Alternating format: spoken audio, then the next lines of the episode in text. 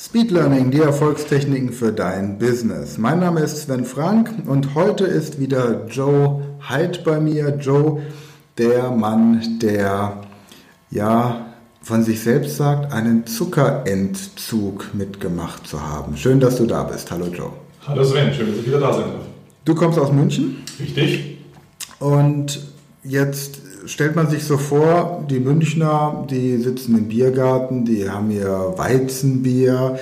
Du hast jetzt in der letzten Podcast-Folge erzählt, dass du angefangen hast, deine Ernährung zu überdenken aufgrund eines Buches von Dr. Strunz, wo es darum geht, einmal zu verstehen, was Zucker im Körper macht. So, dass Zucker für den Körper zwar ein Energielieferant zu sein scheint, aber nicht unbedingt das Beste macht. Wir reden da, glaube ich, von dem raffinierten Zucker hauptsächlich, oder? Wir reden jetzt nicht von der Banane. Und du hast aber auch auf schnelle Kohlenhydrate verzichtet, Weizen zum Beispiel. Wie war das dann im Biergarten? Hast du dann auch auf das Weizenbier verzichtet und nur noch auf Wasser umgestellt?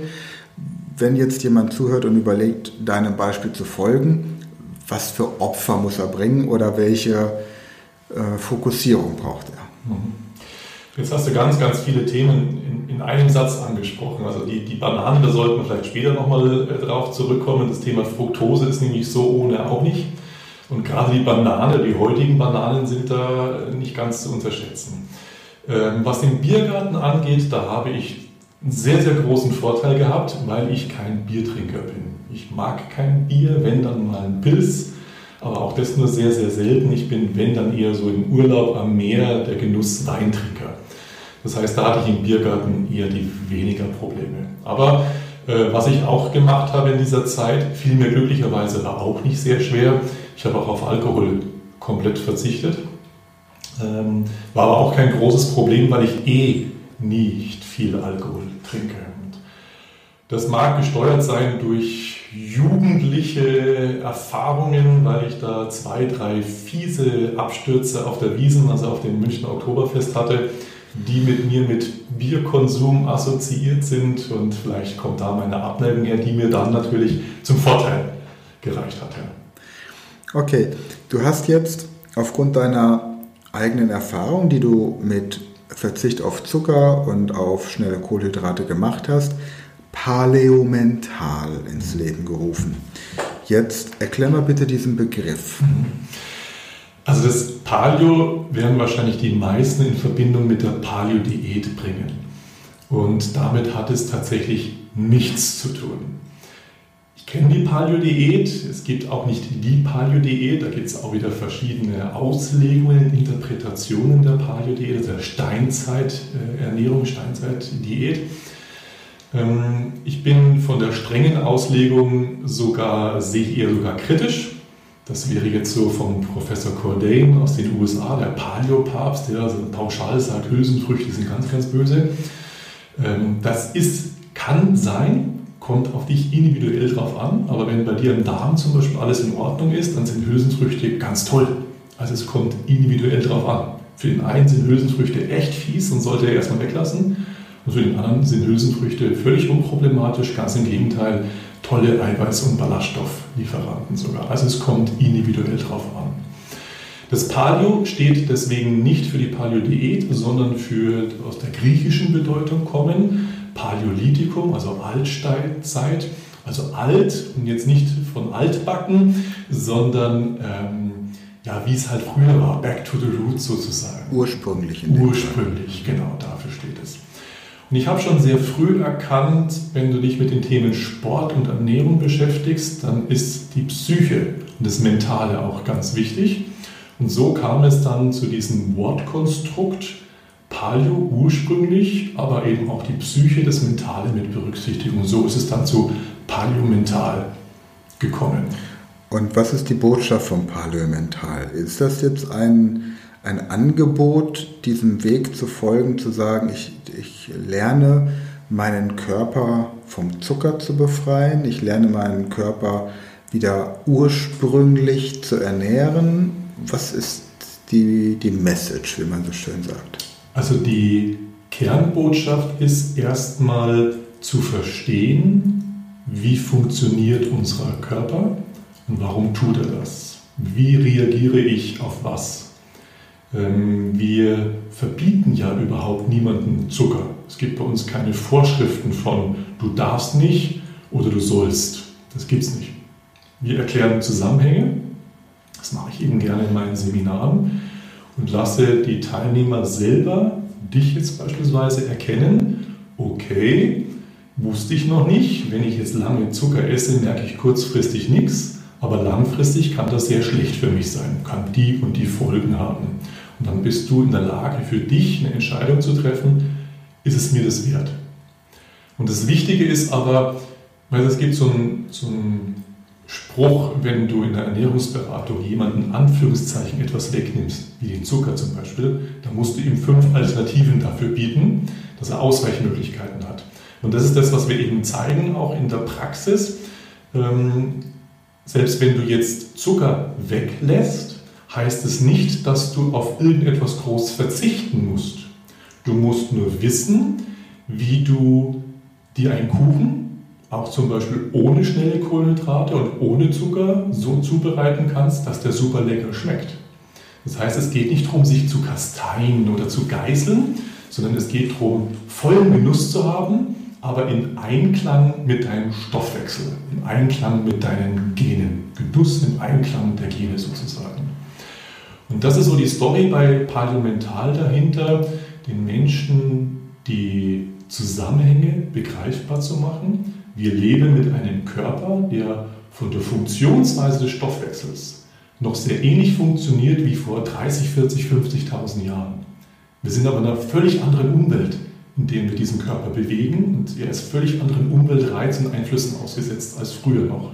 Nicht nur Ernährung, auch was jetzt Schadstoffe angeht, Pestizide, vor 50.000 Jahren ist keiner mit seinem Auto ja, von einer Höhle zum Jagen gefahren. Und heute fahren wir halt mit dem Auto ähm, zum Jagen im Supermarkt und, ähm, und der äh, Jagdweg zu Hause ist von der Couch zum Kühlschrank und wieder zurück. Das heißt, wir haben eine völlig andere Umwelt. Und da ist es wichtig zu erkennen, was bedeutet es, warum ist mein Stoffwechsel noch ganz anders wie früher eben er war, aber ich habe heute eine andere Umwelt und was ist das für ein Konflikt, der da entsteht und wie kann ich das handeln, Menschen? Wie kann ich also eine intrinsische Motivation schaffen, dass ich mich und mein Leben verändern möchte? So, jetzt ist natürlich, also Ernährung ist ja, glaube ich, das meistgepredigte Thema auf der ganzen Welt. Ja. Du hast um bei den klassischen Frauenzeitschriften zu bleiben, in jeder Brigitte eine neue revolutionäre Ernährungsform. Du hast bei den Männermagazinen, die jetzt keine Frauennamen tragen, also es gibt ja Brigitte, Tina und sowas, aber nicht den Günther und den Klaus, sondern die heißen dann Men's Health, Men's Health und Fit for Life oder Fit for Fun oder Fit for was auch immer.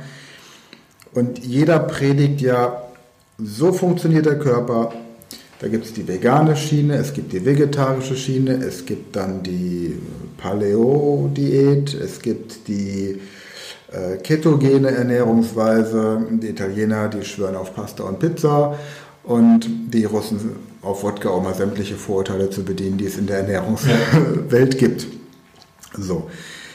Was ist jetzt bei dir anders? Außer dass du sagst, ich war in der Badewanne und wurde wie vom Donner getroffen und das hat was verändert.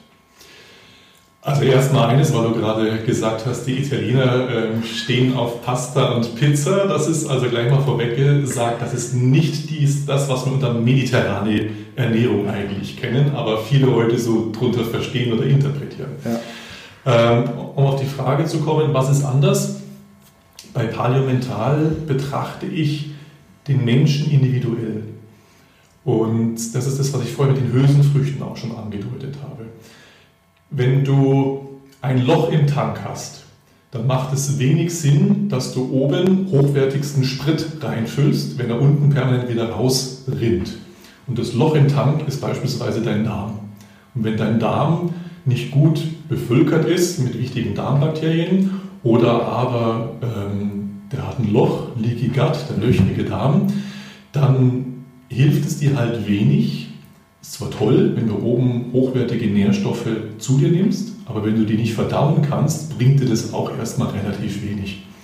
Im Bereich der Nahrungsergänzungsberatung nennt man es dann den goldenen Urin. Ja, also du äh, investierst oben in teure Kapseln und pieselst es unten eigentlich in die Toilette wieder aus. Ja, dann könntest du das auch gleich nehmen, in Toilette spüren, Spaß den Umweg über die Nieren. Und ähm, das ist eben das, wo wir sagen, wir gucken uns den Menschen erstmal an, wie ist seine persönliche Situation, wo steht er. Und dann kann es tatsächlich passieren, dass für den einen vielleicht erstmal aufgrund seiner individuellen Situation eine kohlenhydratarme Ernährung sinnvoll ist. Das muss aber nicht für den anderen gelten. Beim anderen stellen wir vielleicht fest, bei dem, der kommt tatsächlich besser zu seinen gesundheitlichen Zielen, wenn er Fett reduziert. Wobei man jetzt wieder aufpassen muss, Fett ist nicht gleich Fett und Fett macht uns auch nicht Fett. Wir müssen also da wieder differenzieren zwischen guten Fettsäuren und weniger guten Treibstoff. Und ähm, das ist eben diese Aufklärungsarbeit und dann das individuelle Betrachten des Menschen. Es gibt also keine Faustformel, wo wir sagen, das ist der einzig goldene richtige Weg und wenn du den machst, erreichst du alle deine gesundheitlichen Ziele, sondern bei Parlimental heißt es, es kommt drauf an. Aber es gibt natürlich schon gewisse Leitplanken. Und die Leitplanken ist immer das, wenn wir mal versuchen, uns zurückzuorientieren, wenn unsere Vorfahren, die auch noch nicht sesshaft waren, wenn sie als Nomaden durch die Steppe und Prärie gezogen sind, dann gab es halt keine Lebensmittel, die 84 Inhaltsstoffe hatten, wo ich erstmal einen Doktor in Chemie brauche, um zu verstehen, was ist da eigentlich drin. Da gab es keine Zutatenliste. Und das ist so eine Leitplanke, an der ich mich orientieren kann. Esse Sachen, die möglichst wenig Zutatenlisten drauf haben und wenn dann auch nur Sachen draufstehen, die du verstehen kannst, ohne vorher studiert zu haben. Das ist schon mal eine, das kannst du schon als Faustformel nehmen, als Leitplanke. Alles andere ist dann sehr individuell unterschiedlich. Und deswegen spreche ich auch von der individuell artgerechten Ernährung, des Menschen, weil für den einen ist das gut und für den anderen ist was anderes. Da muss man auch ein bisschen probieren, man kann aber auch viel über Diagnostik machen. Okay, dann möchte ich gerne in der nächsten Folge mit dir mal nochmal ansprechen, wie genau der Lernprozess bei deinen Kursteilnehmern oder Seminarteilnehmern funktioniert, dass die wirklich hinterher sagen, ja, das hat mich überzeugt und ich ändere jetzt etwas an meiner Lebensführung aus Überzeugung und aufgrund des Wissens, das ich habe und nicht, weil ich einem Trend folge oder was auch immer. Und wir werden besprechen, warum es manchmal notwendig ist, zum Massenmörder zu werden, um gesünder zu leben. Joe, erstmal vielen Dank für diese Ausführungen zur Firma Paleomental. Ihr findet Joe Hyde im Internet unter paleomental.de oder ansonsten auch bei Facebook. Da gibt es eine Gruppe, die heißt Fit und Gesund. Fit und Gesund. Und ansonsten natürlich auch unter Joachim Heid bei allen Suchmaschinen oder auch bei den sozialen Netzwerken. Euch erstmal wieder vielen Dank fürs Zuhören. Hört auf jeden Fall in der nächsten Folge wieder mit rein, denn dann wird Joe euch erklären, warum eine Banane, auch wenn sie keine Zutatenliste draußen hat, nicht unbedingt das ist, was man seinem inneren Schweinehund füttern sollte.